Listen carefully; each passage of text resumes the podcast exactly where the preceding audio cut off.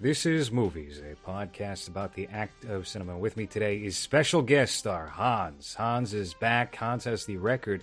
You know, I said on a previous episode, Jake Hanrahan had the record for most guest appearances at like six or seven because we chopped up the episodes in half.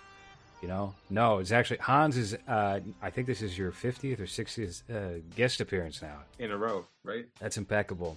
Yeah. Uh, what's this message you just sent me privately? You don't want right on the air. I'm just. I'll just.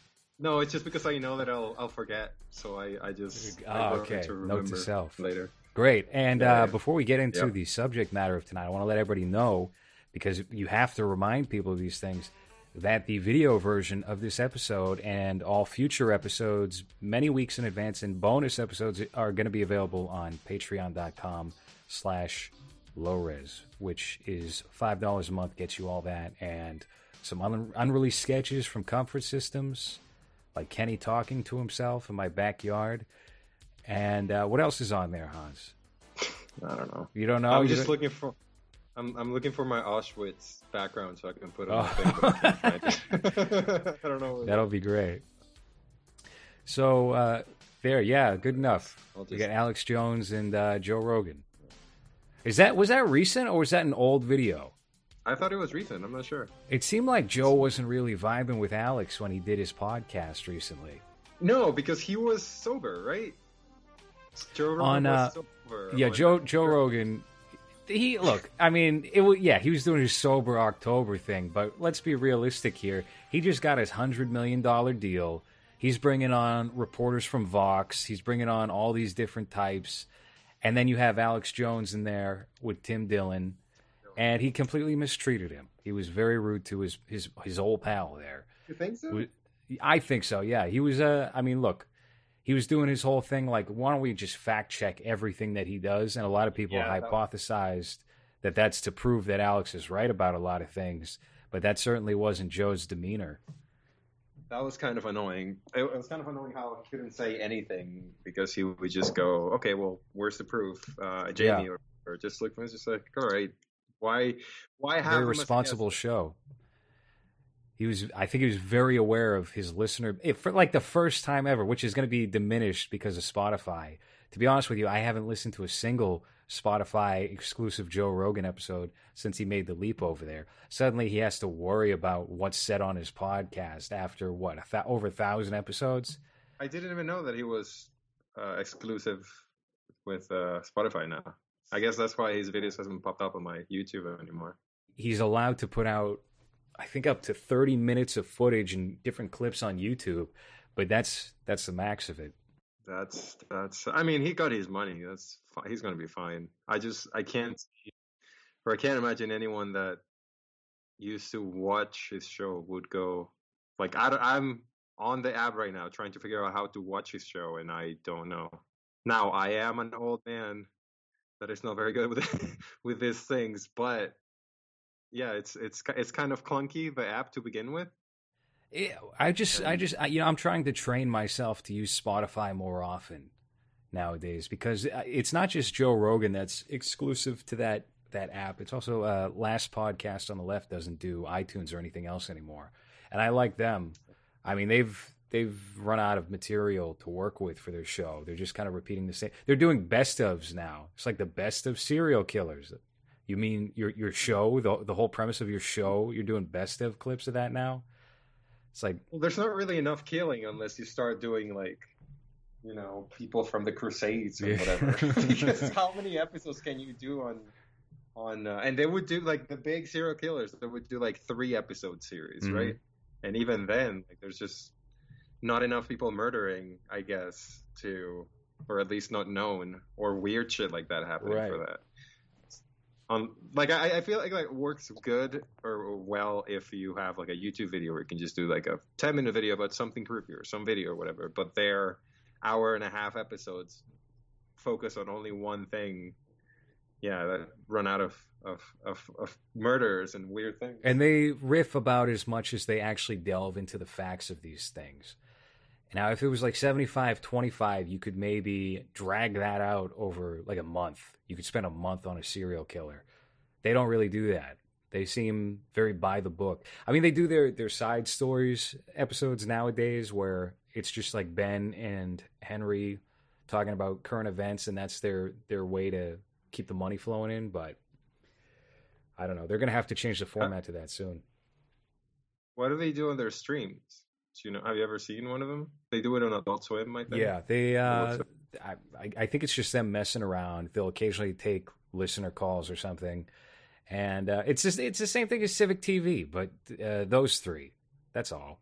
Uh, the, the, they do the Nick DiPaolo show, but them three. There was some uh, academic survey that came out recently that that labeled like far left, soft left, centrist, right, far right YouTubers, and they put Nick DiPaolo in far right. Very.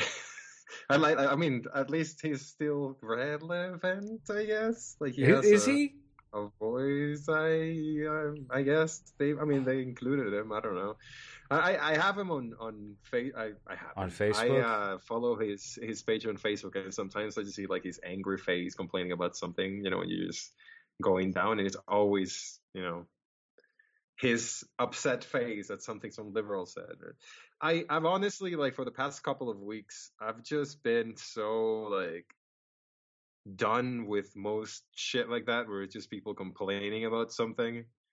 Uh, I know that I do that a lot, but I, I, I don't know. Like I, I everything that has to do with politics now is just boring, and anything where it's just someone with an agenda trying to push something, it's just like I, uh, I don't know. I'm kind of done with that. I've been I've been going back to silly shit that would just make me laugh. That's just stupid, just to make me laugh because I don't a lot know. of Demetri Martin, right? I I, I I like Demetri, yeah. But uh, I started listening to old old uh, Calm Down and old Legion of Skanks episodes where it's just them with no f- fame or no following yet, I guess, and it's just them being stupid. Uh, and I found I found that put me in a better mood to just deal with daily bullshit than just having someone that is supposed to be your enter- entertainment and all they're doing is just complaining. You know? Yeah, I I'm hundred percent Like- right there did. with you. Have you? Speaking of which, to completely negate all that, did you hear that Dave Smith is going to be running for Libertarian nominee for 2024? That's what I've heard. That's a rumor right now. That's unconfirmed, but there are significant rumblings that Dave Smith is going to try How and get you- the nom. I don't know. I think he's done enough things on Legion of Skanks where there's video of it that You I think mean it would just completely negate him right off the bat? No, he he's not going to get the nomination. But um, yeah. That's not a very. I mean, does that matter? no, it doesn't. that party doesn't really. Yeah. No, it doesn't at all. like it doesn't. It doesn't make a lick of a difference. No, and, and if you I get three percent. there's a famous video that came out from the Libertarian Party where, and obviously it's a little bit edited or whatever, where they're doing a debate, and it's like, well, should the the question posed to all the nominees on the stage is something like, should you have to obtain a license before driving a motor vehicle? Have you seen this video? This would be a perfect video to pull up right now if we were doing Twitch. Um, and uh, I think the first answer is, oh, what what what next? Are we going to have to require a license to use your toaster? And it's just, it's completely archaic the the entire thing. And Gary Johnson, who does get the nomination from that, goes, I th- I think people Oh, should okay. maybe know how to drive a car before getting behind the the wheel and he just gets booed. He gets vehemently booed by the audience. It's um it's a real joke. So Dave Smith wants to be part of that. Good luck to him. Yeah, I mean, is there really everything that's been said and come out with Trump? Like, is is that going to be a standard anymore? You know, with politicians, where it's like it has to be someone that has no scandals and no what? Like, I think that's done. Nah, like, this you is- can't go back to that. This this is America and probably Western culture circling the drain right Yeah. now. It's over. This it's not going to get any better. Excuse me. It's just going to be um, it's going to be terrible. Who cares? Uh, but What do you think of uh, Christopher Nolan's comments? I just saw that. Let's get into that. Just saw that. That's actually a perfect segue. You know, we're only talking about Legion of Skanks and, and all these apps because we're going to be discussing the primary subject Quibi. today. Because Quibi is huge. Quibi Quibi has just uh, what, what did they get? They got Tenet two exclusive on their platform, something like that. Can you fucking? I, I just find, found out a couple of days ago how much money they put into that, and uh, I I think I don't know, like being able to sell your shitty idea because it was a shitty idea to begin with to someone and get what did he get like a couple of billion as investment? Or he put a couple of billions of his money what was the deal? Like it was a lot of money into this stupid idea that wasn't going to work from the start. Uh, and then they started giving all of these shows to people that had like twitter followings right? They're still like doing uh, what's her name? Um that's i thought quibi was that uh, they, I mean, between Netflix and Quibi, and even the NBC app, if you take a look at Peacock, uh, which is great for vintage programming like episodes of Columbo. If you want to watch anything new, they're giving it like Larry Wilmore a show. They gave some. They give random writers on these political shows, TV shows where they host their own thing, and it doesn't like nobody knows these things exist. It's really something. Well, I mean, and and they they're still popping up, right? Yeah. As streaming services. Yep. Like uh, I think we talked about this like two years ago or something uh, about how it was just going to end up becoming cable and channels are just going to start getting ignored, just like channels on cable because they're just so saturated with shit that. I mean, I don't know. I, I guess the, this pandemic would have been good for something like this to continue existing, or like for this, what do you want to call it? This this age of entertainment uh, but it's still the same Netflix, Hulu that people talk about, right?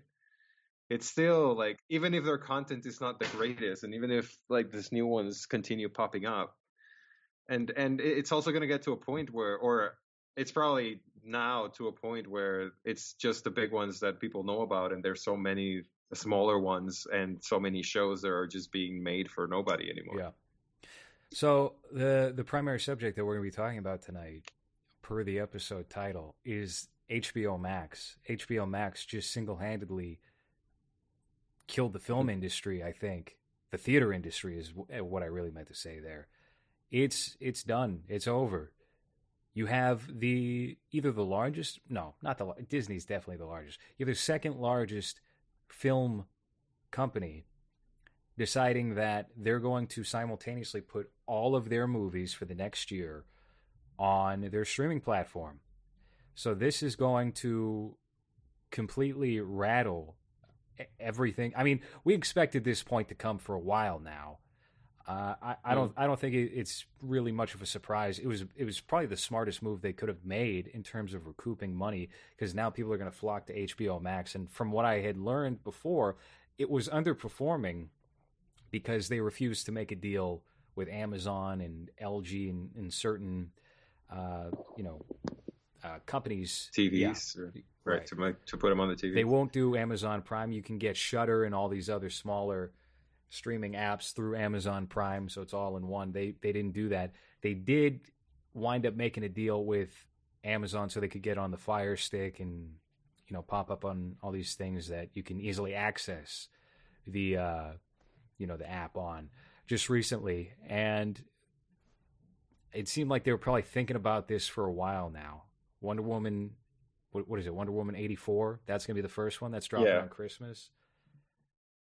I'm I'm trying to find the list. There's Matrix Four, Dune. Uh, and then you have the King, the Godzilla one, right? Oh, too, right. right. That'll be great on a TV is Kong versus Godzilla. That'll be wonderful. Yeah. Uh, let's see. Suicide Squad. Uh, a Lin Manuel Miranda movie. Why? I guess. Why are they still giving him know. shit? He's awful. You know. know, his best role was playing a bag boy on an episode of The Sopranos. He's like trying to Puerto Rican it up and everything on the episode. He's uh, John Leguizamo. Yep. Yep. I don't. I didn't even know he was an actor, to be honest. I only know him from that fucking awful Hamilton shit that only white people like, and only white people should like. Because if you're brown or darker than brown and you like Hamilton, you you put you give away your card and you're back to being a white woman.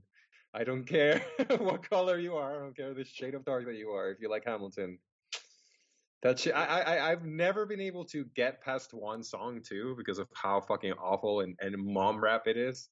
But the fact that he continues to get shit after that, uh, I don't even know what this. Okay, so in the Heights is his movie, a feature version of the Broadway musical in which a bodega, bodega owner has mixed feelings about closing his store and retiring to the Dominican Republic after inheriting Good. his grandma's ethnic musical. Oh wow, really venturing out there. Do you have anything else, Lin Manuel? Can you do any, or is everything fucking Carlos Mencia, but not trying to be funny? Here's what I want to know, because I mean, this this this is going to be interesting in terms of just like uh, pirating is going to hit an all time high. I That's believe. what I was about to say. Like you're you're saying people are going to flock to the these streaming apps. They're going to probably not have the bandwidth necessary to handle Yeah. all of those people, and you know they're going to be available on the torrent site earlier than if it went in the movies because they were just you know ripping on the first day. correct. So that sounds So- good for people like me. they they were making the argument that pirating was a problem many years ago, right? Well, that's going to hit that that's going to peak with with this. So here's what I'm wondering. Will these movies, obviously the first wave of films is going to be a little bit different than whatever winds up following. You take a look at some of the earlier Netflix films like Beasts of No Nation and uh, even the, the Netflix TV series. They were all quality at the beginning, like They legitimately good. And then Netflix figures out a formula and they bake that into all the products on the assembly line that go out. Same, similar to what we've discussed at length over the past, what feels like 16, 17 years now about Disney and the Marvel right. Studios films. Um, what do you think is going to be the result in terms of quality for the movies that wind up following? mm, We'll say like 2022 and onward. Um, I I don't know if this is going to be the end of the blockbuster. You know, there's not going to be any any money made from these movies that are supposed to be huge movies, huge summer movies, right? They're just going to be released on on your TV, and now it's going to be depending on on how great your TV and your sound system is to enjoy them fully as you were supposed to. Because these are not really movies that you have to sit in your living room and and try to figure out. You know, this is something that's going to be loud. It's going to be uh, colorful and there's going to be explosions and it's going to be a blockbuster to be enjoyed in this movie theater. And I, I I don't I don't know if companies are going to be willing to put you know 80 100 million dollars into these movies if, if there's not going to be that return you know or that certified of at least you know it's a summer movie. So even if it's a piece of shit like people are still going to go see it because it's a summer movie. I don't know if I'll be compelled to watch you know the new Mortal Kombat in my living room as much as I would want to go see it at I mean I don't know if I would want to go see it at the movie theaters but Yeah, Mortal Kombat was a terrible example you could use for that. yeah You know, you're you're making a fantastic point, which is that the money is gonna, I, it's gonna bottom out at some point between um, not making as much from what you would with a movie ticket from a repeat customer, and that's really what I think they're failing. I mean, these people are in in terms of this business model are, are going to be much smarter than you or I in terms of figuring out the dynamics and where things are going to head, but again, that notion of the lack of a repeat customer, if you're just paying $30 a month, let's say, let's say they increase it to that. Right now it's about $17, $18. There's no way they're going to keep it at that if you're getting all these brand new movies that are going to go out in theaters at the same time um, on your streaming platform. Movies that uh, typically you'd have to wait like six months before it would hit physical media.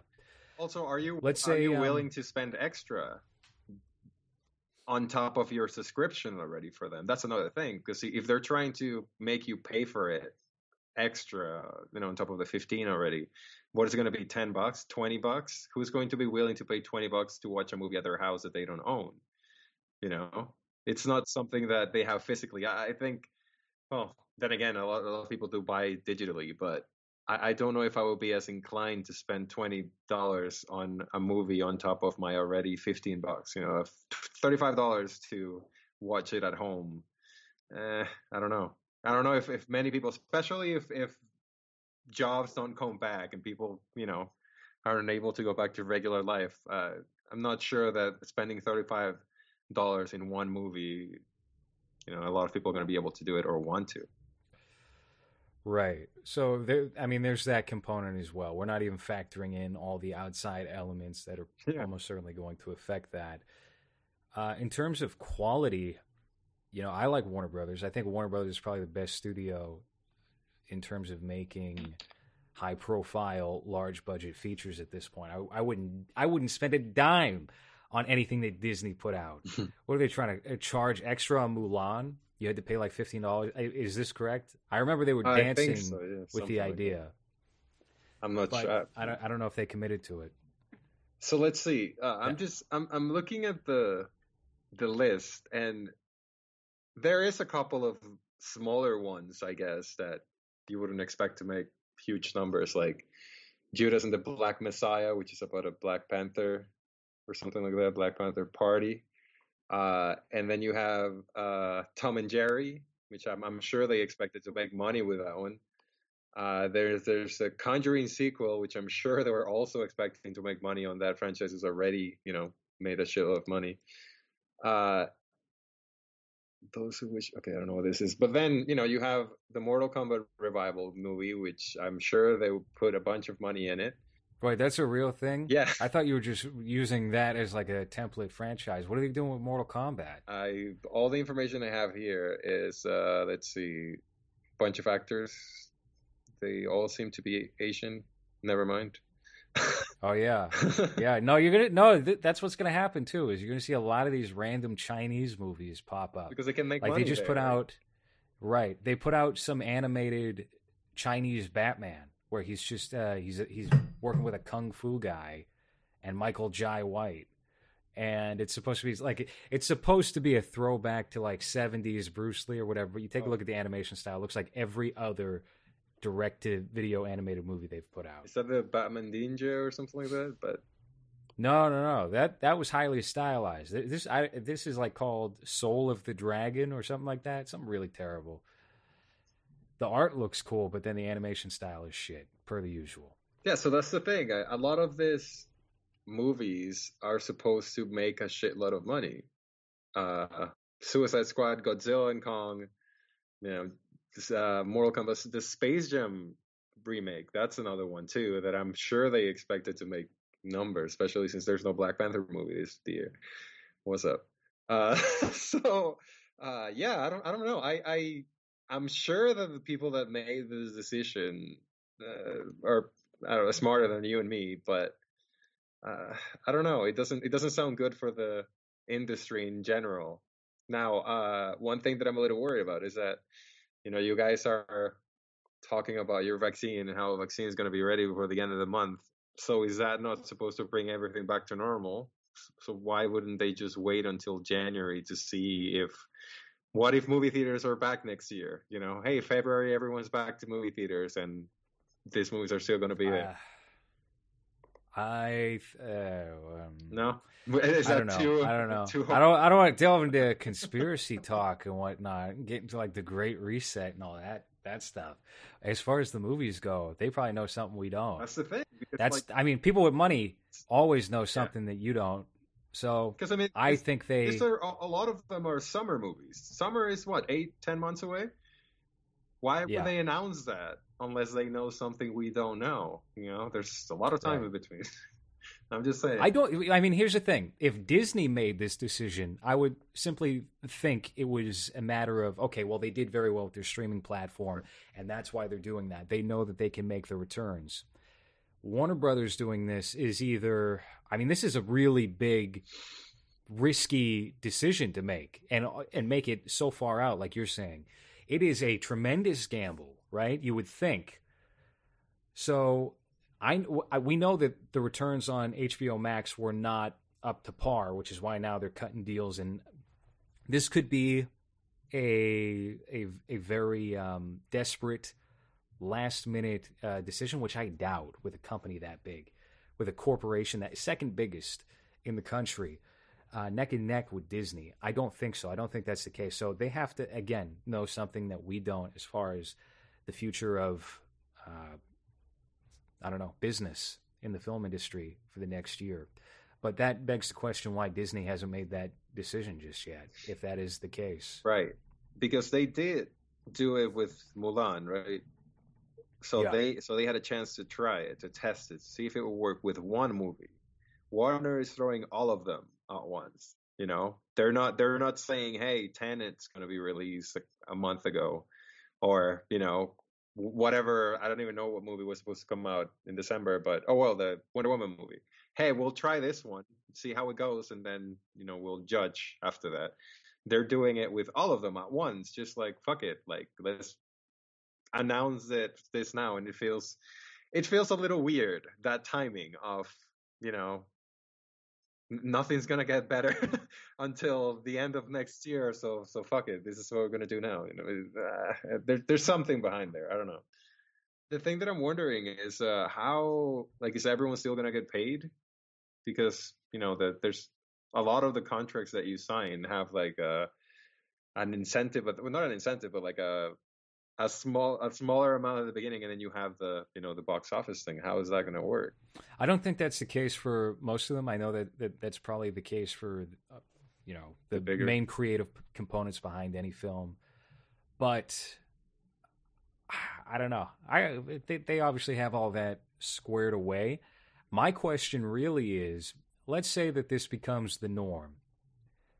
At what point do they do they find themselves incapable of making films this size anymore?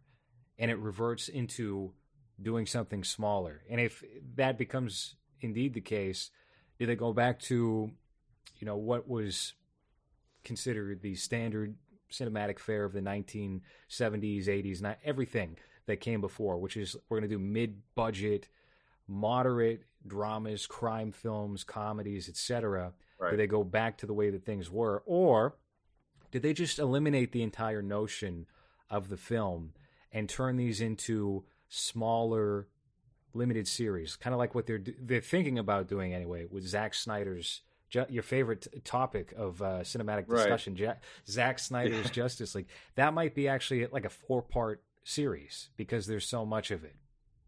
Right.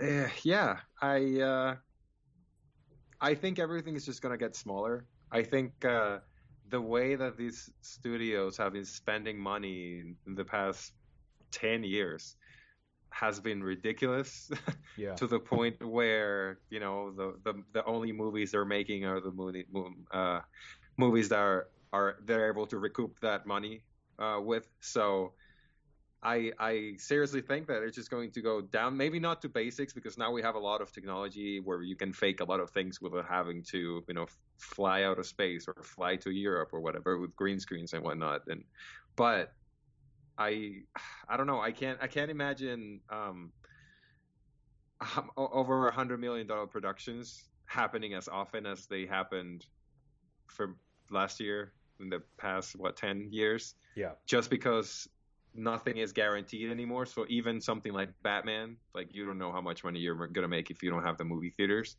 uh, and how much money you're gonna spend in advertising, and if no one's on the street, you know, like there's a lot of things that are involved there that I just I just think it's just probably gonna get scaled down, uh, scale, scaled back into just more simple things or like you said yeah a, a series because a series you can you can do a superhero thing or like one of those things uh, and focus it on something that's not huge because you just do more character stuff episode by Right. episode so you're able to bring it down uh or bring the cost down with that I mean, what, what But- do we have any idea what the budget on something like The Boys would be? Because that's a very popular show. That's a superhero show.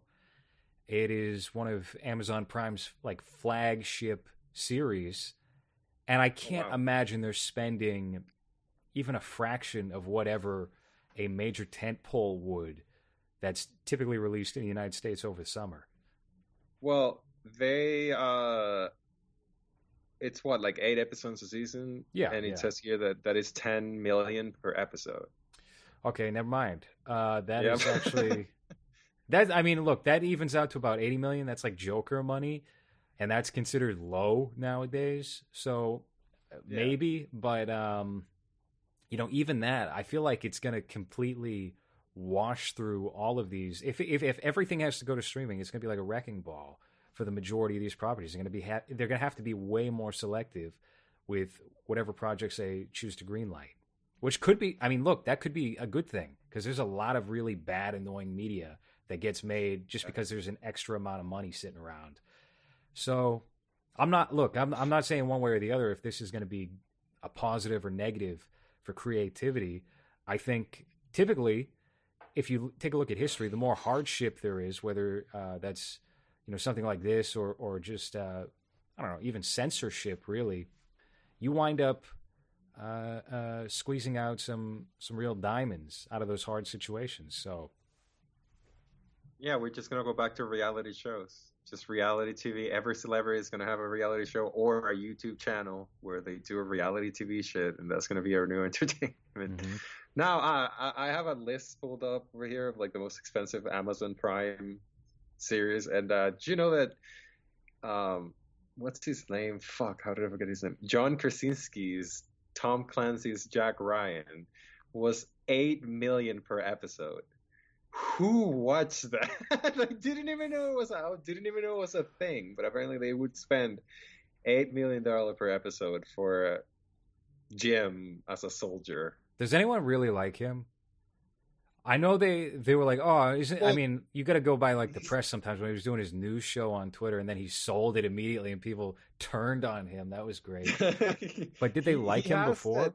That, I, think people still have that Jim thing with him. Like, I, I, he got lucky with the fact that his biggest role was just a a likable character, the guy that we are supposed to like on the show, even though if you really think about it, he's kind of uh, sociopath uh, if you if you really pay attention to what he did on the show. But um, I think he's still living off that because even though he tried to be like this action star and he he was one of the guys that was rumored to be Captain America. I don't know if you remember. Yeah, yeah. Um, uh, but he got lucky with the fact that his character or he's the character that everyone remembers is so likable or so liked by everyone that I think he still has that little bit of of something where people remember but I I can't see him as anything else uh, than than Jim. So it's just oh, Jim got a haircut and he has abs now. That's weird. Why? You know, like I I, I don't believe him as anything other than that. So I I don't even think of him as an actor. You know. No, he's just that ugly guy with a potato nose and his fucking 2006 wispy hair, side wispy. Oh, I just woke up. Oh, quirky face. I fucking hate his guts. I hope for nothing but terrible things to happen to him. He's fine. Anyway, HBO Max, the the the the program, not the program, the app that's going to single handedly destroy the film oh, industry. Wait, wait, wait, wait. Yes. Did you know about about this Lord of the Rings TV show that has one billion dollar budget? I didn't know it was a billion. Holy shit! It says the reported budget of one million, and it's not pulling in a try to create the most epic series. It's a prequel. So uh, a, a prequel to Lord of the Rings, or prequel to The Hobbit? Because that's the prequel. It says one of the biggest loyal fan bases in the world is, uh, according to the terms of the deal, five seasons, five seasons will be produced of the prequel. I'm not entirely sure what they're going to base it on, but yeah, that's the Hobbit. Cool. Also, billion dollar I'm, Hobbit. That's a great investment. That's a great idea, Amazon. Wasn't that how much it cost to make the trilogy anyway? It was it was like 200 million each or yeah. something, started like that. Terrible. Who cares about Lord of the Rings at this point anyway? They already they I mean this is what the third time they've done this. They did the animated ones with what was his name? Ralph Bakshi did that. That's cool. And then uh, the old one, the, the old, old, one, cartoon. The, the, old one's good. That I don't know. I can't. I can't get with like the 2002. Oh, we're gonna give it Best Picture. Viggo Mortensen one. Terrible, awful. I bought The Hobbit on Blu-ray. Oh, I bought one of those. Oh no! Those used books, you know, the Blu-ray books. I was like, you know what? Maybe I'll give it a shot. You know, the 60 frames per second or 120 frames, whatever it was shot in. Stupidest decision somebody could have made. Awful, yeah. awful, awful movies. Terrible. So Amazon is going to go bankrupt. But HBO Max, you know, I was defending HBO Max not long before the news hit and uh, what did they do? They screen cap my tweets and they posted all over Criterion Reddit. Went after me. Went after me for days. They said, "Well, guys, I found it. I found dumbass. the worst fucking take." somebody got real sassy with it, posted my tweet saying, "Hey, listen, the Criterion app is shit. Criterion sucks now. These people are are atrocious. Go I- go watch Turner Classic Movies. I put it already. That was me. that would be hilarious. I know who did it. It was that little kid in the house shirt, the orange house shirt. I go after. I, you know what? I'm. I have some videos coming out, and he his face is in the video, and I don't. I don't say very nice things about him in the video. So look forward to that, patrons. Anyway, Listen. I'm uh why would you defend HBO Max or whatever? I'm looking at their series and uh what's good here? they just dropped. Patrol? Uh, uh, uh, Expecting uh, Amy? I don't. I don't. I don't know anything about That that. was- Sounds that very was sexy. romantic. Yeah. Uh, Doom Patrol was on the DC Amy app. Schumer documentary, which is just fat and pregnant, Ah. you know? You expect me to That's identify her as the Amy? Sure. Yeah, you you were a girls fanatic. What are you talking about? Of She course, was you, she was you know. she was nowhere near that. I would not watch Girls if Amy Schumer was on there. That's terrible. Um, anyhow, yeah, th- I mean that that was before though they decided to completely demolish every theater in North America. But I stand by that. I think Turner Classic Movies is the way to go. They have a very good library, especially compared to the Criterion app. Criterion app has been uh, very underwhelming. You stand back your back behind your comments. I certainly do. the- I do. Even though, look, even though, even though it's going to be a, a net negative.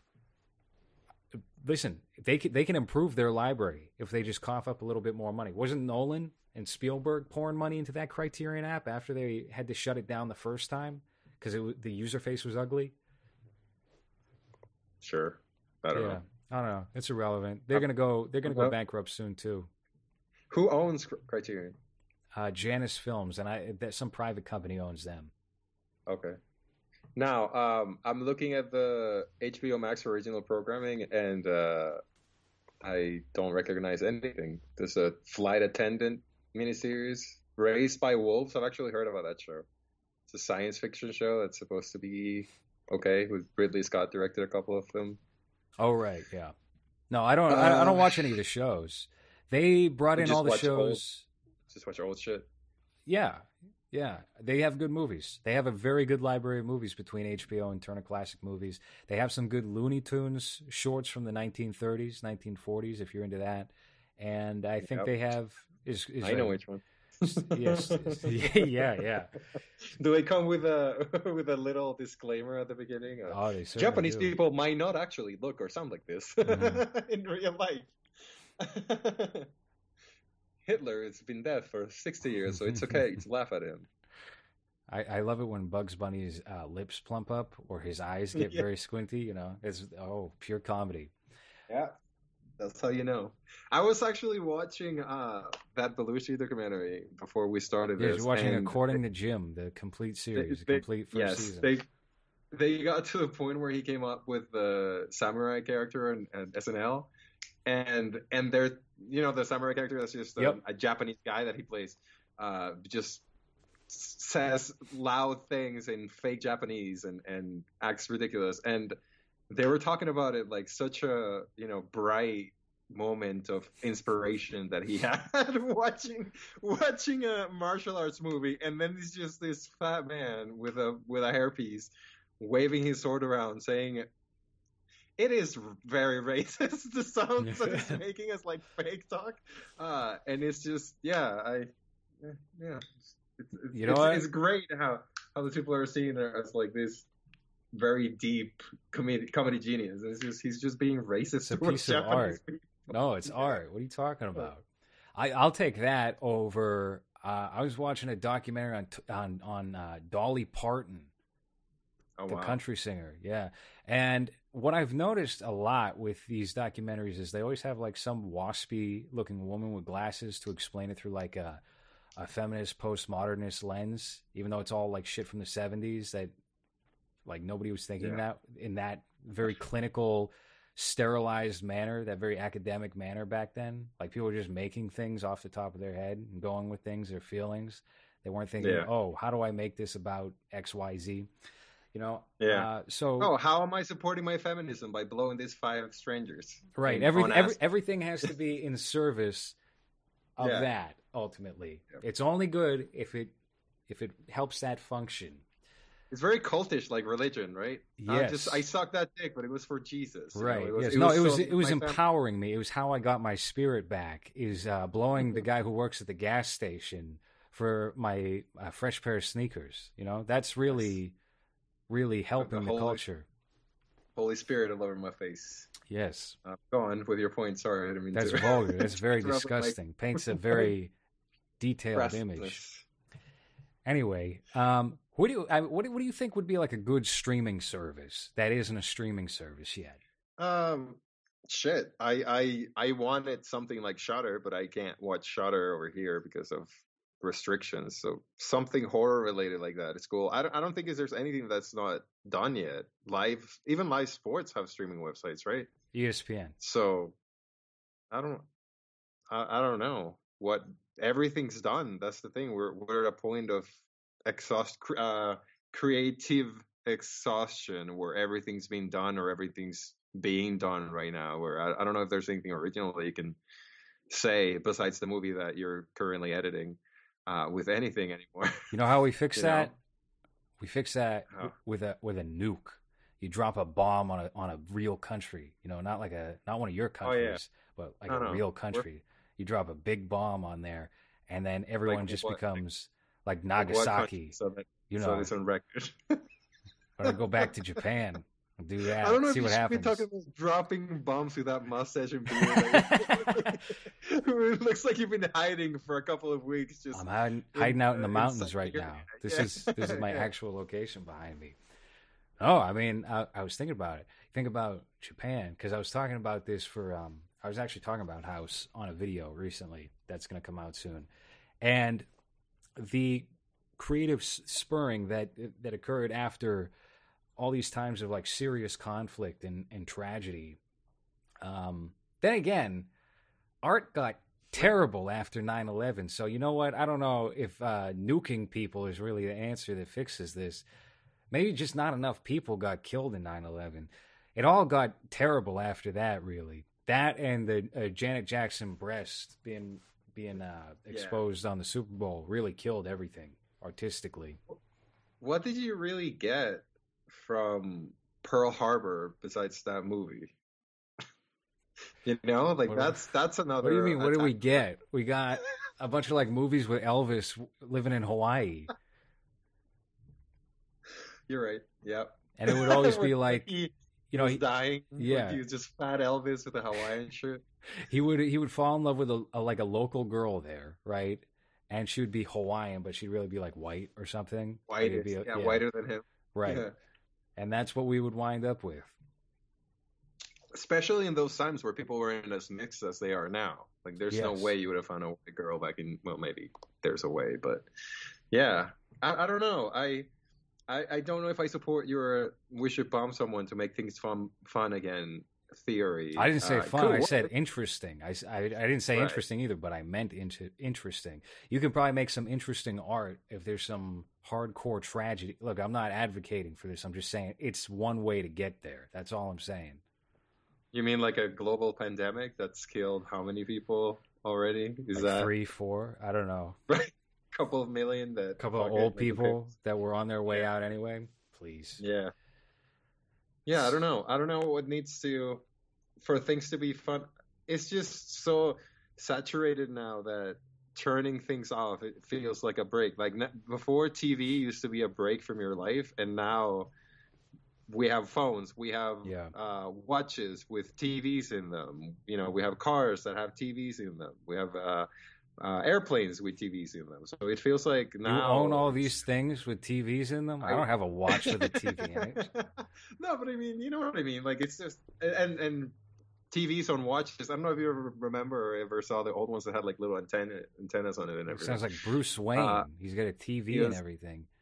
Yeah, That was very Marty McFly. But but uh, that now to escape feels like it's better or like the, is the opposite now. You just turn everything off and you're like, "Oh, all right, I feel weirdly calm without having to you know check Twitter every five minutes and all that shit. Like I had to take a couple of weeks off all of this, and and it's kind of like it, it, it feels new. Like I started watching. Well, I, I I'm gonna spoil a future episode that we're gonna do, but I started watching those Batman movies, like the before Nolan. Yeah. And um, even though they're cheesy as fuck, and you know, it, you really have to put yourself in that time uh, time frame of the '90s uh, to remember what to to not just think that they're just silly, you know, that they're just like these silly movies that no one should be t- to be taken seriously or whatever. Because like, especially when it when it gets to what's his name, um, what's the director, the the gay man Um, director, Joel Schumacher. Yeah, they they get even like uh, Tim Burton is already theater, uh, and they just get it.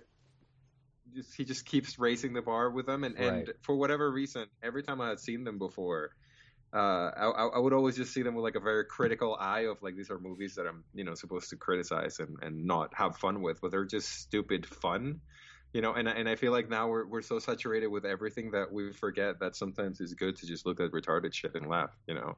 Uh, Mr. Freeze is saying stupid shit, so you know it's not that serious. I don't know. I don't know what's happening to me. I don't know. I don't know. I think I'm having a mental breakdown right now. Look at the episode. Interesting. The past last 15 minutes just talking shit. yeah, I mean, look, we, we, we'll save most of this for when we wind up doing the Batman shows, but um, Yeah, I, I remember a time when the, the the Burton Batman movies were like the standard for dark, and yeah, Yeah. you watch them now, and it feels like you're kind of watching like a cartoon, but like a serious, like Batman the animated series, tonally, where it's Yeah. like it's a it's a cartoon, it's lighter, but there's still the serious elements and, and edges to it. Um, but the, I mean, in my opinion, those first two Burton films, and maybe a little bit of Batman Forever, just pure artistry, especially compared to everything that we get nowadays with superhero films, where they didn't, you know, they didn't have such strict regulations for what you could do with characters and sets and all this and that and uh, product designs in the movie back then. And I think it holds up spectacularly, especially the, again those first two films. Right. Uh, and, and you really see them with different eyes after knowing Tim Burton's career after that. You know, Yeah. you see a lot of little Tim Burton isms that you might not have noticed at first because you know you watch it when it you watch it when it come when it came out. You weren't alive when it came out, right? What the the first one was eighty nine, and I got that as a Christmas gift from my uncle in nineteen ninety three. So that movie was like my first favorite movie. Like I've seen Batman eighty nine more than any other movie, probably. Okay.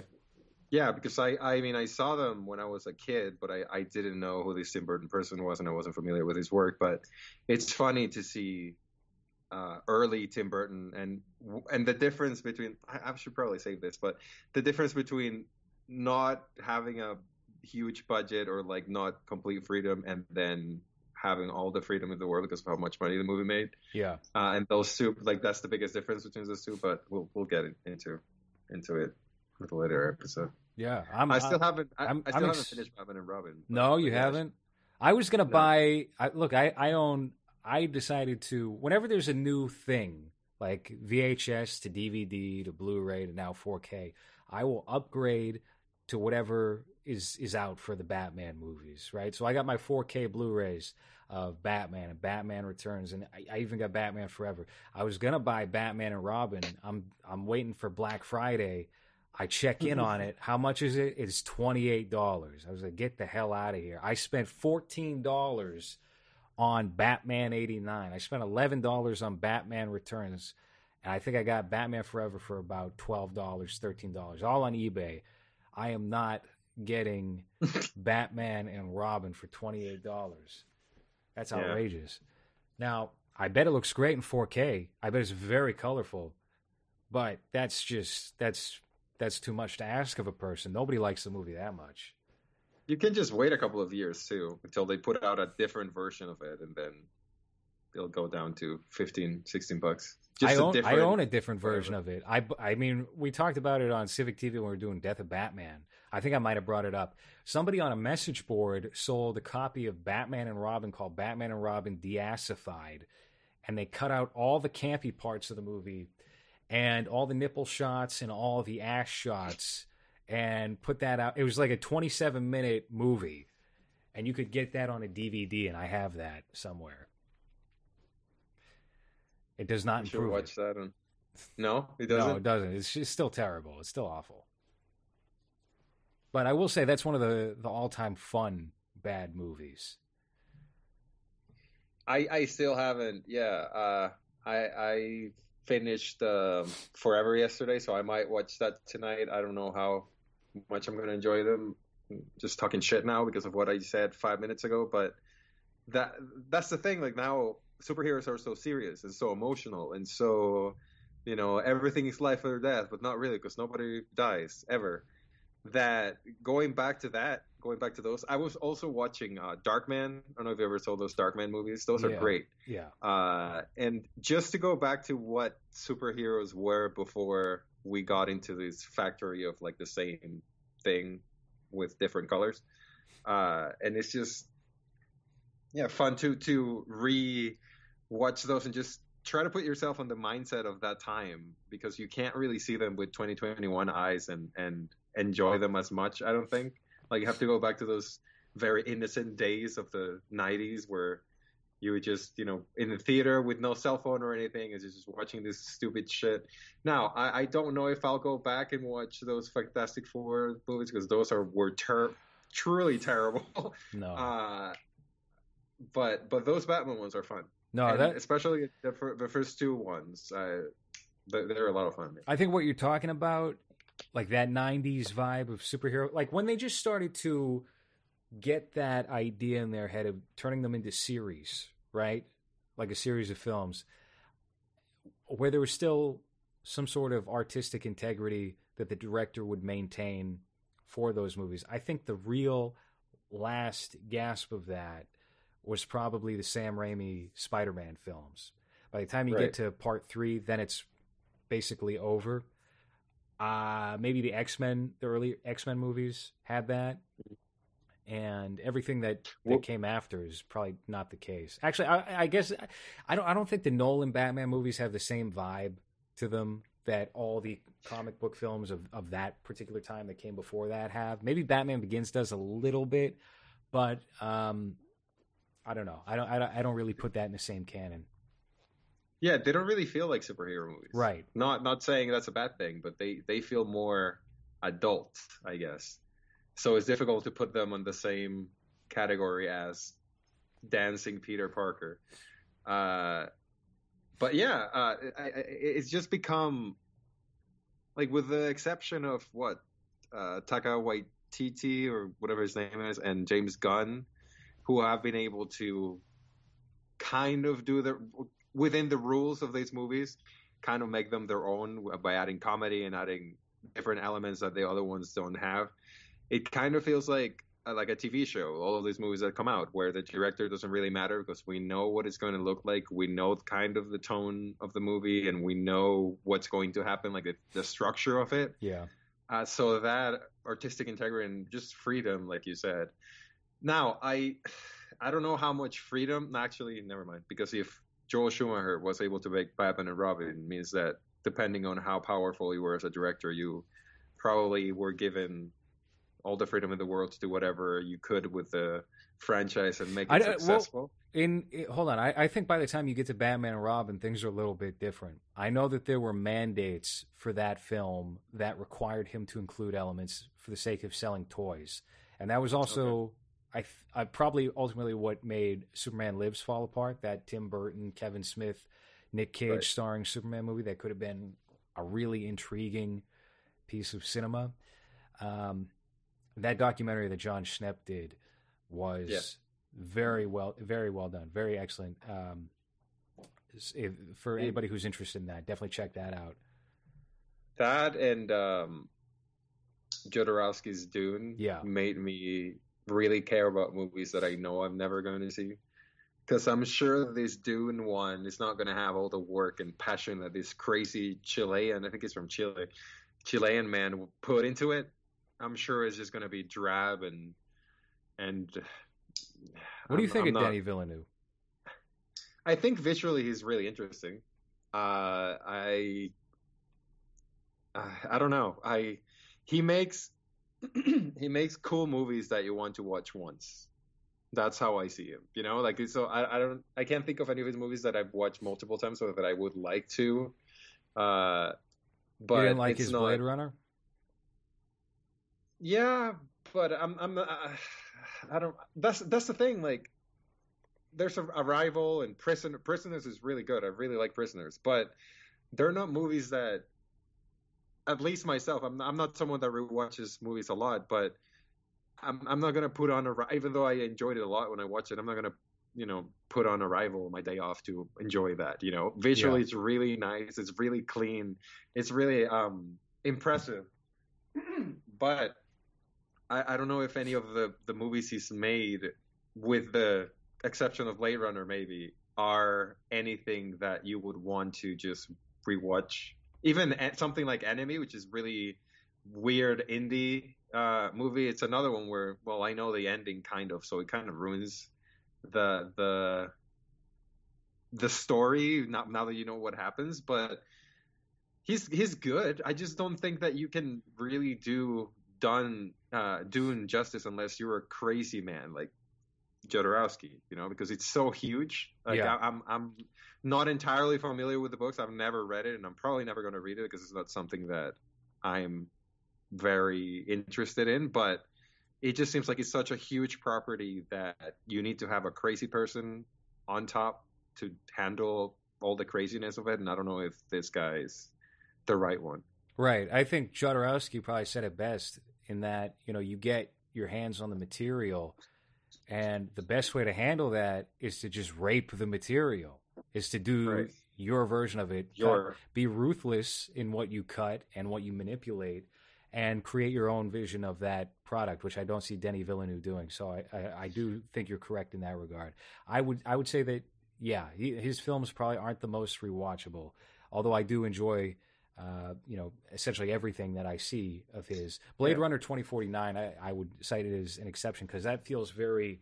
There's so much to that movie that I've enjoyed it on multiple occasions, but something like Sicario, one time and I'm good. I Exactly, actually, yeah. I think the sequel, and this is an unpopular opinion, I think the sequel, Day of the Soldado, is actually a, a much better film than that original Sicario film. Um, the Shia LaBeouf one? Shia LaBeouf? No, what are you? Confu- oh God, a tax collector, the worst movie of the year. Did you watch that? Hell yeah, that oh, was awesome. We should do. We should do. let's do an episode on that. I have so much to say about that. I watched it months ago, and I haven't been able to Yeah. scrub it from my brain. Uh, much to my, I wouldn't mind. I wouldn't mind rewatching that. That that shit was I'm not so rewatching it. bad. I'm not It putting that on so my bad. TV Oh, again. Whew, it Uh, it- was What's his name? Uh, director. Um, David Ayer. What happened to him? What did they do? This they broke this man with Suicide Squad Yeah, because he. Well, I'm, I'm sure he didn't make uh, Shia get that chest tattoo, but can you imagine getting a tattoo on your chest that's that big for this? for that Like, movie. this is this is the thing that whenever you're at the beach or anyone sees you with a shirt off, it's like, oh, it's the guy in the cover from that shitty movie that we watched because he got a tattoo. That's literally the only reason why I watched it. Mhm. So I was like, well, let's see if it was worth for him to get a, a chest tattoo, and it really was not. He wasn't even the star of the movie.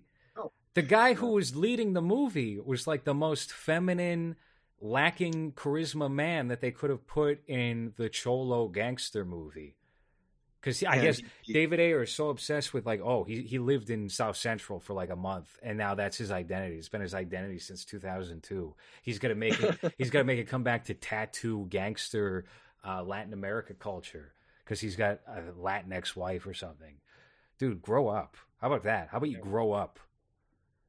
Well, now he's working on Bright too, so I hope you're excited Who's about who's that one. putting that out? Netflix is not doing Bright too. Somebody must have bought Bright. There's no way. Let me there's- see. It says Netflix greenlit a sequel. a first uh, a few days after the release of the first film. Well, it did make a shitload of well, not a shitload of money. It, it according to the records, Oh, the the number one movie, right? Just like uh, what is it called? The Gambit's bitch. What, what's her name? The Devil's Gambit or the, The- something the, uh, Gambit? Queen's Gambit. That's a new show. Yeah, yeah, yeah. That's supposed to be like the most streamed show in the history of the world I or don't whatever. believe it. It's like I don't believe that at all. No. No, you had Stranger Things is bigger than Stranger. Mm. I Don't don't, think so. Everybody I know talks about Stranger Things, and it's not even on the air. I've I've heard two Yeah. people talk about Queen's Gambit. Now maybe that's something, but maybe it isn't. They also said Disney said, "Oh, 18 million people signed up for Disney Plus because of Mulan." Again, let's let's let's see. Let's why don't we audit that number and see what the real amount is? Because I I have a feeling it's not even close to that. Also, how many free trials? How many right. 30 day trials? They're just going to cancel before How that. many of these are under the same name and credit card number? Hmm. I don't know. I'm kind of I'm I'm I'm still intrigued though to see where movies and where creative content winds up going from this because I don't necessarily think it's going to be a bad outcome. It's probably not going to be a great outcome, but we're a very Let me ask you something. culture. Yeah. Let me ask you something. What do you want your movie making career to be?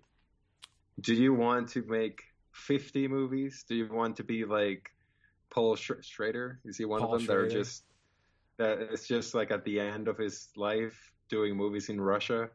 Just is that one of them? I don't remember if he was one of them. Coppola. Uh, kind, was it he Coppola? he he did it and then he hopped out. He that's how he did Dying of the Light, and that was terrible. And then he got Was back Cop- and did A twenty four. was a Coppola then? Because it's one of the ones that we've talked about recently that did that and was doing just movies in Europe just because fuck it. The one that did De Domino. Palma and and Palma, Coppola, right. yeah. So would you do you want to have a career where you make like well, you're 30 now, so let's say 20 movies. Yeah. let's say 20, 30 movies. Or would you like to just make like five of them and hope they're successful and then just go the um what's his name? The I just make movies for myself route. Oh, Vincent Gallo uh, James route? Franco. Oh, yeah, Vincent Gallo. It's all the same guy. Uh, no, I don't even. I don't think like that. I don't think like that at all. I think that's very presumptuous if you start thinking about yourself in that way. Like I'll do, I'll do. Like if you, like Tarantino can do something like that because he's proven Right. himself and he's been active for 35, 40 years. No, not 40 years, but like 35 years. Um, if you have nothing Shit. currently under your belt and you're thinking of yourself that way, I think that's poison. I think that's self sabotaging. So no, Okay. I don't, I'm not even thinking like that. Uh, just trying to focus on making making this film entertaining. This one, right? This one, Okay. this one, this one's the only one that counts. Because that's the thing. Um, and I I remember sending it to you guys. Uh, I don't know if it was last year or or months ago, but I have a an acquaintance that I went to school with, and he all he does is just like this. I don't even know if I want to say B level horror movies, and he's making a living with that. And he has he's he's like 26, and he's made like eight movies already, but they're all. Uh, movies that you know, hope that's how the, Castle not to that level because yeah, something like that. Oh. Where where you can tell that maybe there's some talent there and there's there's some sets that they build and like they have some cool things like cool camera movements and whatever. But when it gets down to the movie's just not good in any way. Like it's just it just fails. It's just bad. But uh he makes money with them. So his career now is just he has a production company where he makes his bad horror movies and that's his life. He's still very young, so I'm sure that he can improve if he wanted to and like do better, but at least for now that's what his career is and uh and I, I don't know if if that's some, a route that I would want to go even if it's just to make money, you know? Yeah. No, me, I'm a snob. So I, if if I feel like something's gonna be bad, I mean, maybe I, I I could be open to producing that or serving some kind of creative function, but I wouldn't want to put my name on it as writer or director if I thought it was gonna be bad. Because I, I know what that's that's like now to uh, put out your little short films or something at age 21, and then desperately try to remember your login information on, on things to hide Oh, videos. So no, Yeah. I'm not. I'm I'm way past that. I'm not. I'm not in that game. How glad are you that you're 30 and not 20 right now? Oh man, yeah, that, Ugh. that's it's well, it's I think it's great. I think it's, it's I think Yeah. it's wonderful that uh, you know to have the eyes that I have now. But the thing is, I don't think you get there. I don't think you become that that sharp to um, seeing what the problems were unless you do that yourself in your your earlier years. So you have to do that. So I don't know. What's it like to be almost forty? it's, uh, it's it's it's better. I think. I don't know. I, I I had a very cringe teenage years of just just ah just I I'm glad that there's not a a record of it on the on the internet. Like I can't imagine being 20 and being a vlogger, you know, where you're every day Yeah. you're saying your retarded ass thoughts to the world and that shit lives forever. Just ah no, I I don't know. I think I'm good being uh, someone that doesn't understand the internet sometimes, and and uh, whenever you guys talk about like internet people, I'm just sitting here like, oh, great, cool. Yeah, you know, I'd rather that than Y- Your formative years were Then, not yeah. spent on 4chan or something something Yeah. awful or any of these platforms that that bred the Chapo people or the Cumtown people or the Right, many right. knockoffs on social media. Reddit people Oh, so- are Criterion people. Anyway, uh, do we have anything else to say about these streaming platforms? Because I um. I feel like it's all going to be speculative. What do you think- What do you think is the the one that has the be- best content right now? Do you do you think is this the HBO Max that you were talking about, or TCM? Probably. It, it actually, I mean, I, I've been using it more than anything else um, since they added it to the Fire Stick because I got one of those. So, But do you watch old stuff mostly, or Yeah. what do you use it for? So it's I- just for their catalog. th- this past year, I haven't watched like anything new. I've I've been cataloging uh, everything that I do watch in terms of like a feature or whatever um, on on Letterboxd, just so I can remember. Because I want to put out a, a, a list at the end of the year of like the the ten or twenty best films of 2020, and then the ten best films that I watched during 2020 that I hadn't seen previously. I've I've, I've watched some great great movies this year. Some movies that have been very um, creatively stimulating, and most of them have been either on Prime or on HBO Max. So some of them were on the Criterion channel, but that that I don't We know. know how you feel. Yeah, We- we're- we're past we that know your thoughts. it's over. Yeah, so I guess I mean, look, HBO Max is not the the worst platform to have. They have good variety, and uh, I I think that's better than Netflix. I don't. I haven't been Right. impressed with anything on Netflix for some time now. How about you? Yeah, no. Uh, I that's the thing. I don't really have access to many because of where I live. Uh, kind of.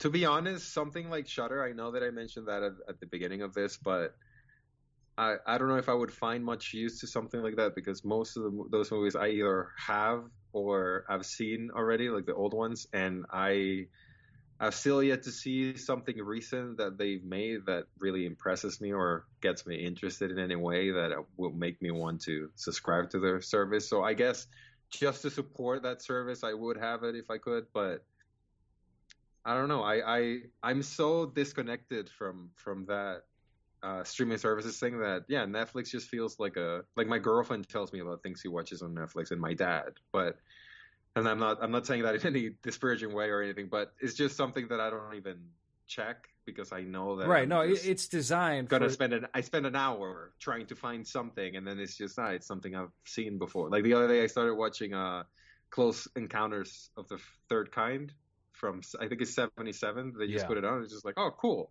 So I'm just watching a mo- an old movie on Netflix for no reason. I think I have that movie. Uh, so it's it's nothing new, you know, that I'm I'm excited or driven to. No, Netflix is absolutely designed for a certain type of viewer base that doesn't think too in depth about movies or, or series or any kind of scripted content and their quality. It's very commercial fare, and I feel like that's why their series and their their original movies are designed the way that they are. And there's nothing uh, nothing necessarily wrong with that. It's just maybe not uh, not What something that want. you or I could be yeah Yeah. could use as fuel for for an indistinct period of time. Um, one thing I did was uh, I, I was going to bring up was, uh, and it's gone from my head. I I, I was going to go into something else.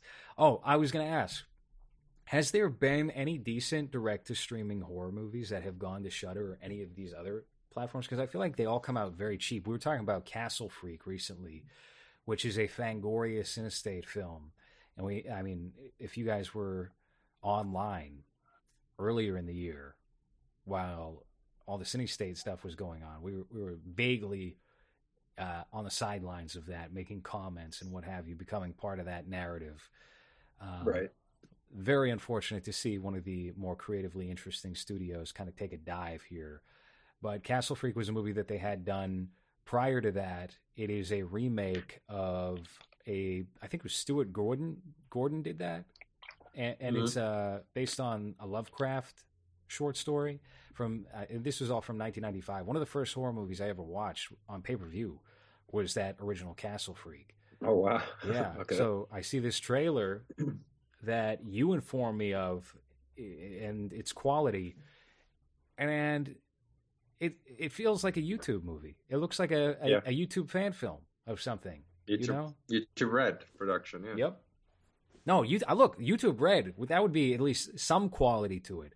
I'm talking somebody out in their backyard with camcorder, like the ginger kid you you pulled up on Civic TV that one night. yeah, yeah, yeah. That uh, Australian. Yeah, yeah, director, yeah. yeah.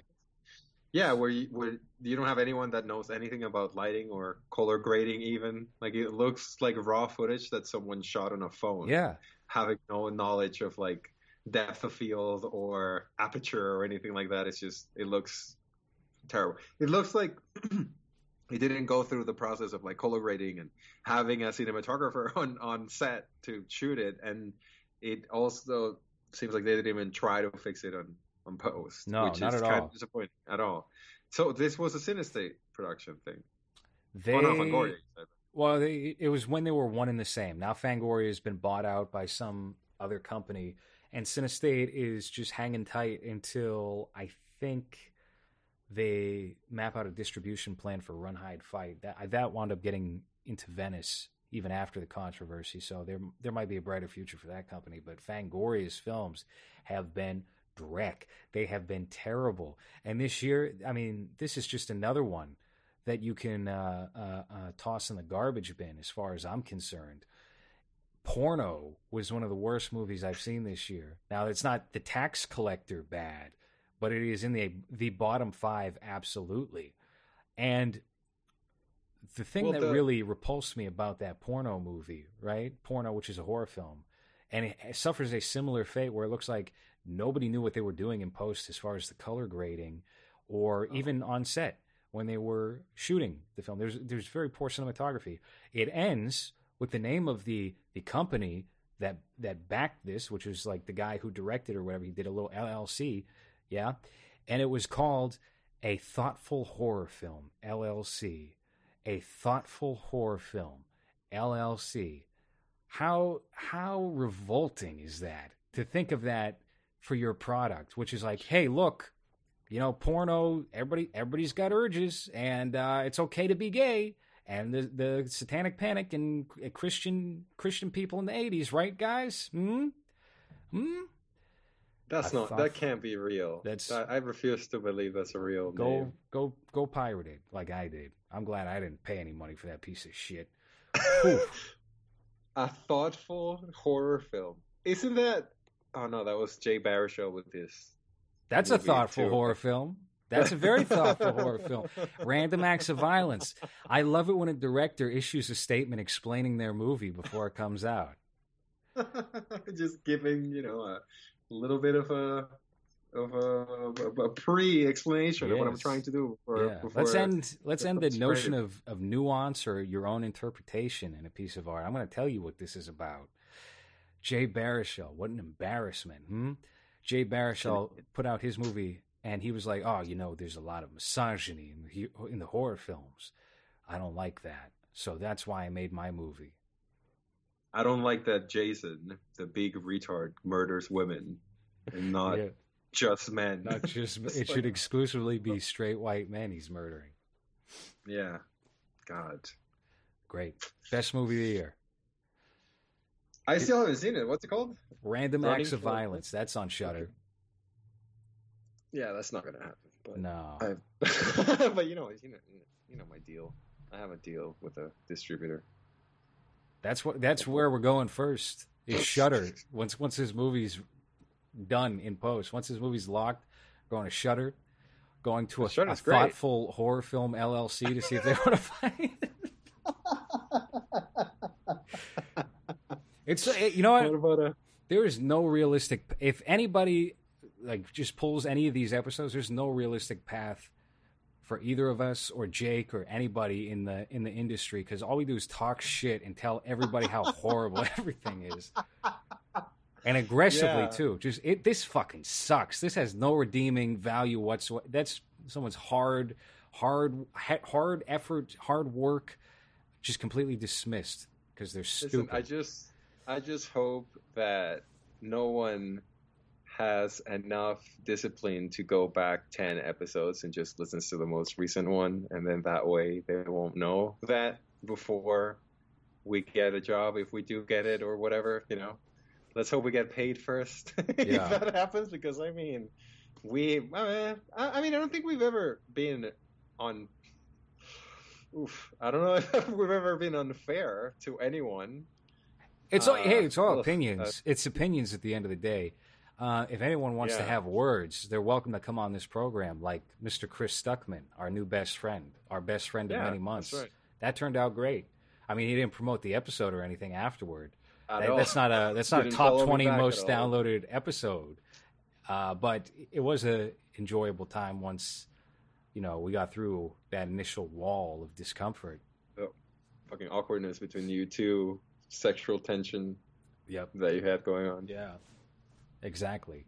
But I again, I, I you know I think I think you're completely correct. I don't think we were we've ever been unfair to anybody's film or property, and you know if we were just nobodies who weren't doing anything and had no no uh, uh, uh, proof of quality. Now that's not to talk up the the work that we've done, but I will say that the work that we have done has met a certain level, a certain standard that would be considered above average to most people's eyes, comedically and visually. Um, Right. now, if we didn't have that, and we're just a couple of, you know, we're the two old men in the theater in uh, in uh, uh, Muppet Babies, that's one thing. Right. But but that's not the case. That's what I'm willing to say. Yeah, I uh, I'm still wow. I'm still trying to find a talk show. Talk, what is it? Thoughtful A thoughtful horror film LLC. horror film. There's not going to be a website. This is literally somebody's company they just bought so they can own their movie technically and not have a. They don't get George Romero with Night of the Living Dead because he didn't put the copyright of the whatever on it. That's all. You have to do that before you release a film, and it costs you like seven hundred dollars or something to file an LLC, and you get that for about a Huh. year. We should do a more thoughtful horror movie LLC. uh, yeah, no, I, I don't think that porno movie. There's anything that I would want to, especially see, and there's something that a lot of people don't understand when it comes to me liking bad things, like enjoying just a bad movie. That the biggest difference is between. I mean, I'm I'm go- I'm going on porno by what you said, but difference between something like porno where you you see that there's the money. I'm sure the talent is there, otherwise they wouldn't have gotten it either bought or funded. But you see that they have the capability to do something better and they don't. Yeah, Uh, that's not enjoyable. I like it when you have a director or a producer or a main actor or whatever who's doing the best they can, but they're just not good enough and it's just bad. Like that's the type of horrible shit that I like. So something like this where, you know, you could have done better. Like it doesn't really take that much effort to to do, you know, a lit- try a little bit to, of uh, a creative camera movements or like a little bit of interesting lighting here or, or something, you know. But that shit is just because it pisses me off because I'm like, this person is doing this and they're not even trying to make it interesting. So why am I spending an hour and a half to watch this? yeah. Uh, when the opposite is just someone that just doesn't know what they're doing and they're just giving it a go and it sucks, but it's it has heart. You know what right, I mean? Right. They're trying. No, th- this is something that I actually said on Twitter today because I saw that Lifetime and KFC were partnering for a mini movie with Mario Lopez as the Colonel. there is almost no sincerity left in any any like scripted physical uh not physical sorry visual product that is released nowadays. Everything is tongue in cheek everything is kind of inside you know an inside joke with the audience. There i don't know. There's something about that that really bugs me that really rubs me the wrong way. And it makes it impossible to truly enjoy it as a as a serious film because almost like like they're acknowledging the fact that it is a film which then takes you out of it, removes its rewatchability. Something that didn't do that, that stuck with its premise and did not make light of it, and realized that the product itself was the joke, that they didn't need to make the jokes throughout because they were insecure in what it was that they were making, was that Mel Gibson Santa Claus movie, Fat Man, uh, mm. which plays it straight. And Walton Goggins is very good in that. Uh, Mel Gibson is good in that. And it's it, it feels like a movie that would have been made in 1993, 1994 before they had the idea to Deadpool it, you know, where uh, it's like, oh, we're gonna we're gonna make jokes with the audience. We're gonna win over the. Can you believe this? Can you believe what we yeah. just made? yeah, yeah, yeah. I hate yeah. that. I hate hey, that we so showed much. a testicle. Yeah, that type of thing. Like the right. Yeah. Oh, she's he's got semen in his ear. That's crazy. That type of shit. Yeah. the Farrelly brothers type of shit. Um, I I I have that. I I thought it was like a Christmassy movie, so I, I yeah. thought I'd download it and see what it is. But now that you say it like that, it sounds more interesting than I thought it would be. I mean, it, it's look. You don't be knocked out by it. I mean, no? it's it's it is what it is. I I mean, right. It's been a terrible year. It's but, number eight for the year for me, just by default. I, I mean, at least they took a chance, I guess. Right. That's where we're going with this. Yeah, at yeah, least yeah. it's like, well, it's not, you know, Santa Claus and all of a sudden, you know, he is a deadbeat. You can either go the uh, bad Santa route, which is my the best way to go with it, I think, where you just, you know, this is what it is. You know, it's sincere. This is, yeah, this character is that horrible. You know, he would do these things. Or go the um, grown ups way where you just play it safe and it's just like gag after gag of like how retarded this person is or like how look at how old Adam Sandler is or whatever. I've never seen them, but yeah, yeah. Uh, and and when when someone gets a concept as ridiculous as the one for Fat Man and and pulls through and and earnestly does it, hoping to make something good out of it, it's it's it's better than something where you know, you can tell they've been improvising for 30 minutes to get one funny joke. You know? Right. Yeah. And I, again, if you if you start making jokes at your own expense in that that film that you're working on, it kind of feels like you're sacrificing it along the way because you don't feel confident in what it is you're making. Right. And uh, you know, it might not stick the landing if you decide uh, to play it straight, but I think you'll still have a more respectable product and something that's going to endure a bit longer right. than um, you know cannibalizing your your film for the sake of just maintaining a 90 minute structure. I don't know. Fat Man. Go see Fat Man. What are we doing movies on over the next couple? We're doing Batman. We're doing. Yeah. Uh, we we should probably do Tax Collector. Chinatown. We're gonna do the Chinatown double feature. Yeah. Two Jakes. Should we bring on Jake Hanrahan and Jake Miller for that and get real cute with it? I'm sure if it's if it's not going to be much of an issue with hell the internet no, we're not doing that situation. That's, that's, with it, that's we just stream it. Stupid as hell. Just, I would just stream it at 2 p.m. on a Saturday, so that Jake is awake. Yeah, Hanrahan. that was great when we tried to get Jake Hanrahan on Civic TV like four months Yeah. ago, and he was like, "Oh, I got to wake up at 5 a.m. for the show." to watch his rag on. yeah, let's watch. Fantastic what Was it Oh, Deadbeat watch- from no, Dawn or was it- something? I don't know. Whatever No, Stan no. was gonna His pick. movie was fucking. Oh, Carlos the Jackal. Yeah, yeah, like a, It would have been all day. Epic. Is revolutionary. Three. Like, oh, No, no, no, no, no. Three, three is the shortcut. Three is the the film version. Carlos, uh, Carlos the Jackal is like a seven and a half hour miniseries. That's what he picked. I, so here's here's the criteria we gave him. We were like, all right, Civic TV. We're watching kind of schlocky stuff. We're watching gimmicky movie, you know, bad horror movies. So if you got a suggestion or, or something, uh, we'll pair that up against like because Stan was going to be on the episode with him. Stan from Super City yeah. TV. Uh, it's going to be you two guys. We're going to do a head to head. So go ahead. You pick. You pick something along those lines. It's going to be you know bad to watch, and he picks a serious Criterion Collection miniseries from fucking Spain, Carlos the Jackal, eight episodes, two hours apiece. Great. Why don't we watch Decalogue? Why don't we watch Satantango? Why don't we watch Shoah? Shoah. Let's watch Shoah. Shoah. yeah. oh man, Nine hours of a Jewish man. Right? That's what Shoah is? it's the Holocaust documentary, right? Yeah. Yeah. Something like that, yeah. Oh Jesus. Oh boy, yeah, we'll do one of those one day. We'll do Berlin Alexander Platz to to completion. Um, I don't know. I got nothing else to say for movies. How about how about you? I'm good. All right. Why don't we uh, give the quick plugs? Again, if you wanna if you wanna get some video content, go over to patreon.com slash lowres. I've got bonus episodes of movies. I've got early releases of movies. And to a certain point, every single episode will have a video equivalent where you can see us and our backgrounds, uh, like the InfoWars set for Hans or the mountains for the band, I think it was Polish film on the Silver Globe, which was partially destroyed back in the late or was it, uh, late 80s, I believe. I don't know. Some weird stuff happened in Poland and Russia and all these creepy Eastern European flavored places. Uh, anyway, what are you on Twitter? Hans Memorial. Yeah. Great. Yeah. Great. Go. Go there. Are you I'm posting? again. Are you posting your own photography over on Instagram?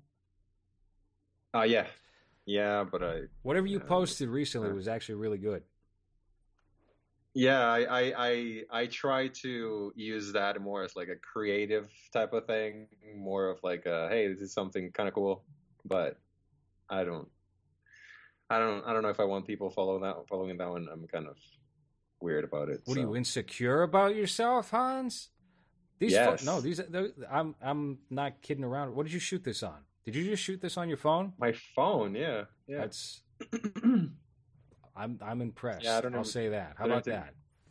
See, Cool. Thank there- you. there's some flattery on this show. It's not just me bullying you for 90 minutes. Uh, no, Yeah. Hans's photography is very good here. Go follow him on on on Instagram. I almost said Twitter. Twitter will get you something else. Twitter will get you something Yeah. dark. You'll get some cunts and me talking about politician, politic, politic woman. Yeah, Uh, and and yeah, don't go there. yeah. Follow me on Twitter. I don't know how I I'm I'm thinking about deactivating my Twitter personally, but I feel like that's yeah. The only reason why I'm I'm staying on there is because it will cripple the social ties made um, to anybody significant. I feel like anyway. I don't know. Maybe I'm wrong about that. I talk to more people through Instagram than Twitter. I don't talk to anyone through Twitter. I, I've messaged a couple of people just randomly, and whenever you guys say something about me or something like that, I get a message from people just being like, "Hey, look at what this person said, trying to start shit." But I don't really. I I, I honestly like. I'm I'm at the point of social media socializing, I guess, where like I talk to you guys and like talk to my girlfriend. I talk to a couple of friends from here, and that's pretty much it. Like I'm Yeah. kind of like, and I don't know if it's just part of this year, just everything that's happened, but I'm kind of, uh, I don't know. I kind of want to quit it all and start from scratch, but you know, Yeah. it's not like.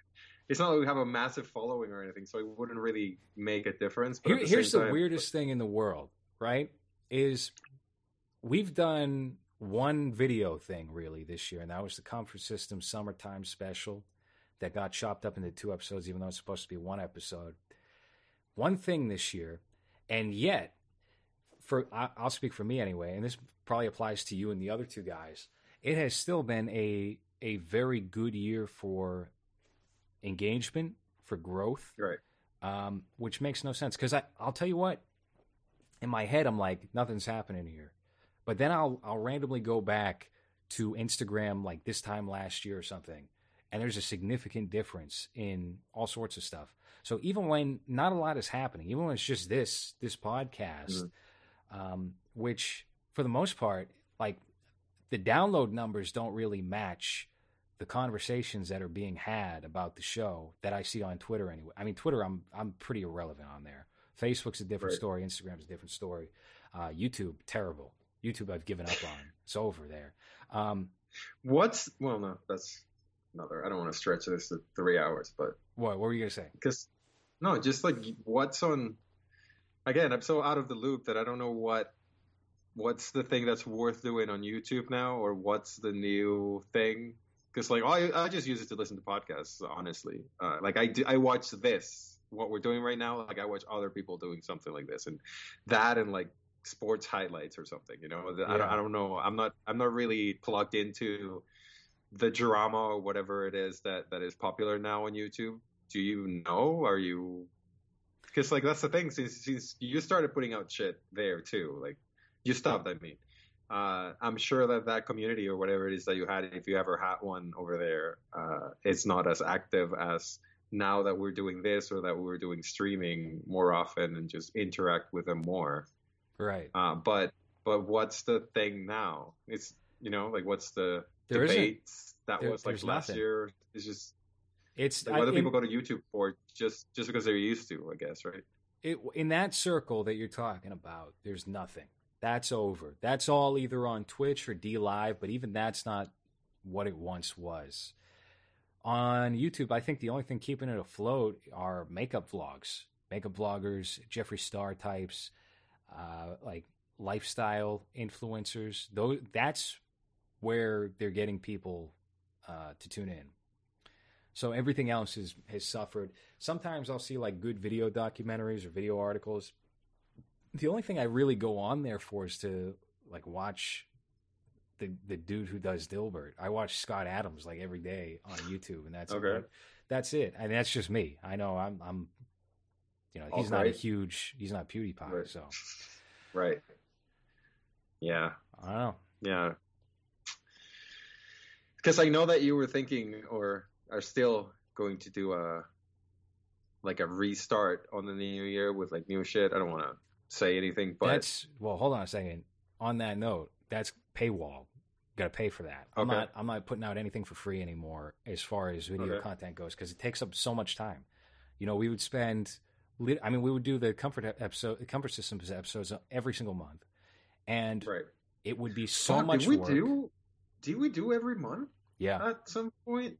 I think we maybe we took off. I think one month, and then we were going to double up and do two in a month, and then we just combined those into two for the finale. Oh yeah. Fuck. That was two years ago, right? No, that was just last year.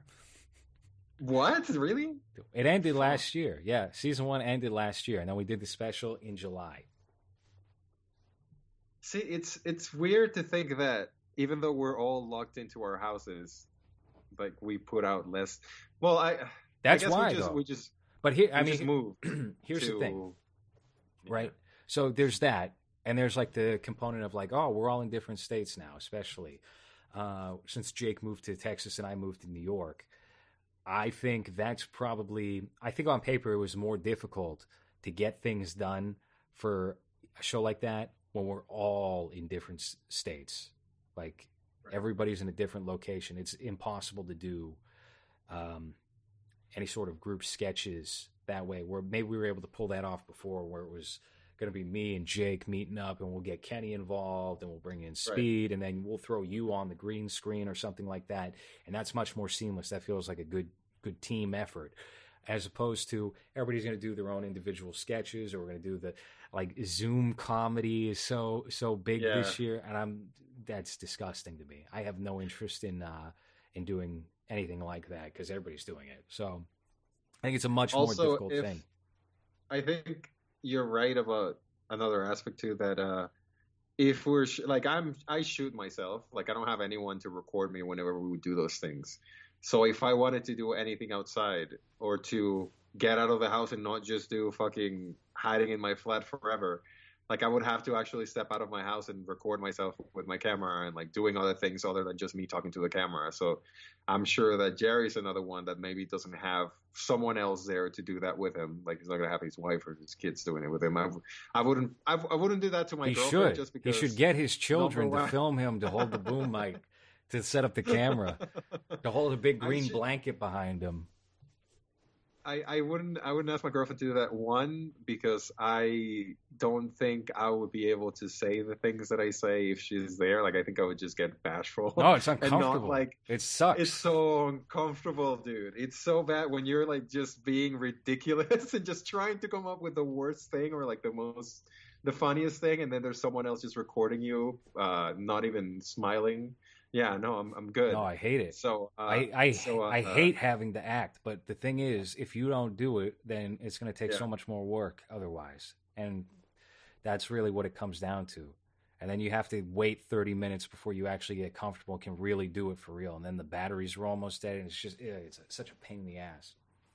Yeah. But that's that's the biz. Anyway, anyway, but anyway, yeah. Uh, fuck YouTube. Uh, don't don't go. I mean, yeah, it's, it's whatever. We're not really. I think the biggest problem there is that uh, you just probably just have to be consistent and just post all the time too. Because like even when we were doing uh, one a month, like we would get a lot of engagement in some of them, but at the same time, like that engagement didn't really translate to anything outside of YouTube, right? No, like we will get it there, but then we would still get nothing anywhere else. We would have thousands of views, but still nothing. So I don't know if uh, that's still like a viable option, especially with everything that's going on and with our current situation too. That's just not ideal. Um, but maybe little clips of this things or something. I don't know. I'm, I'm not. I'm not. I don't know if you've been able to tell, but I'm not good at at uh, coming up with money making ideas. Yeah. in the past ten years that you've this is- known me, no. I've known I've had like ten different jobs of just I, I'm just doing this for money. Like Any, anything video wise. So thus far, anyway, has certainly not been a money making venture Yeah. in any capacity. Um, it's been good for opportunities, but opportunities aren't a lock. Opportunities do not translate to uh, to monetary wealth, unfortunately. Yet we'll see about that. I'm fe- I don't know. I'm feeling pre- I'm feeling I'm feeling pretty good about where things. What are do you mean? in the next year? Warner Bro Warner Brothers is not feeling good, and they have how many millions to spend, Listen, and you're feeling good. I'm just saying, look, worst case scenario here where nobody buys, no distributor buys Mass State Lottery a year from now. You know, it's the same venue. It gets released via the same method as Wonder Woman 84, right? So it's one in the same contention. We're all the same now. That's what the Yeah. Great Reset's all about. We're all the same. You'll rent everything. You'll be the happiest you've ever been. You'll rent Mass State Lottery on Amazon Prime for four ninety nine a year from now, and uh, most people will watch it pirated. Anyway, that's been Yep. movies for this week. That's right, Gal Gadot. We're the same now, bitch. We're What do you want to do next week? What do you want? What do you, what do you want to do the episode on? You want to do Batman? Or you want to do? You want to hop into Chinatown or something? Let's do Batman. Let's just do because I haven't Batman. watched. I haven't watched the two Jakes, and I, I don't think I'm going to enjoy them very much. So let's do Batman. Jack Nicholson triple feature. How about that? Wonderful. All right, that's been movies for this week. We're going to be talking about Tim Burton's Batman next week. I'm amped for that because I know that movie like the back of my hand. All right, that Are we has going to been. do two? Oh, sorry. No, We're let, just- let's let's. I feel like we can talk about each one of those movies for their own episode Okay. as opposed to condensing it into, you know, one supersized episode. Unless you want to do like a John Carpenter style three three hour thing, maybe. But uh, I don't know. We'll we'll Okay. see about that. Do you want to plug your stuff? Nah, people know where to find me. All right, that's been movies. Thank you for cool. Listening.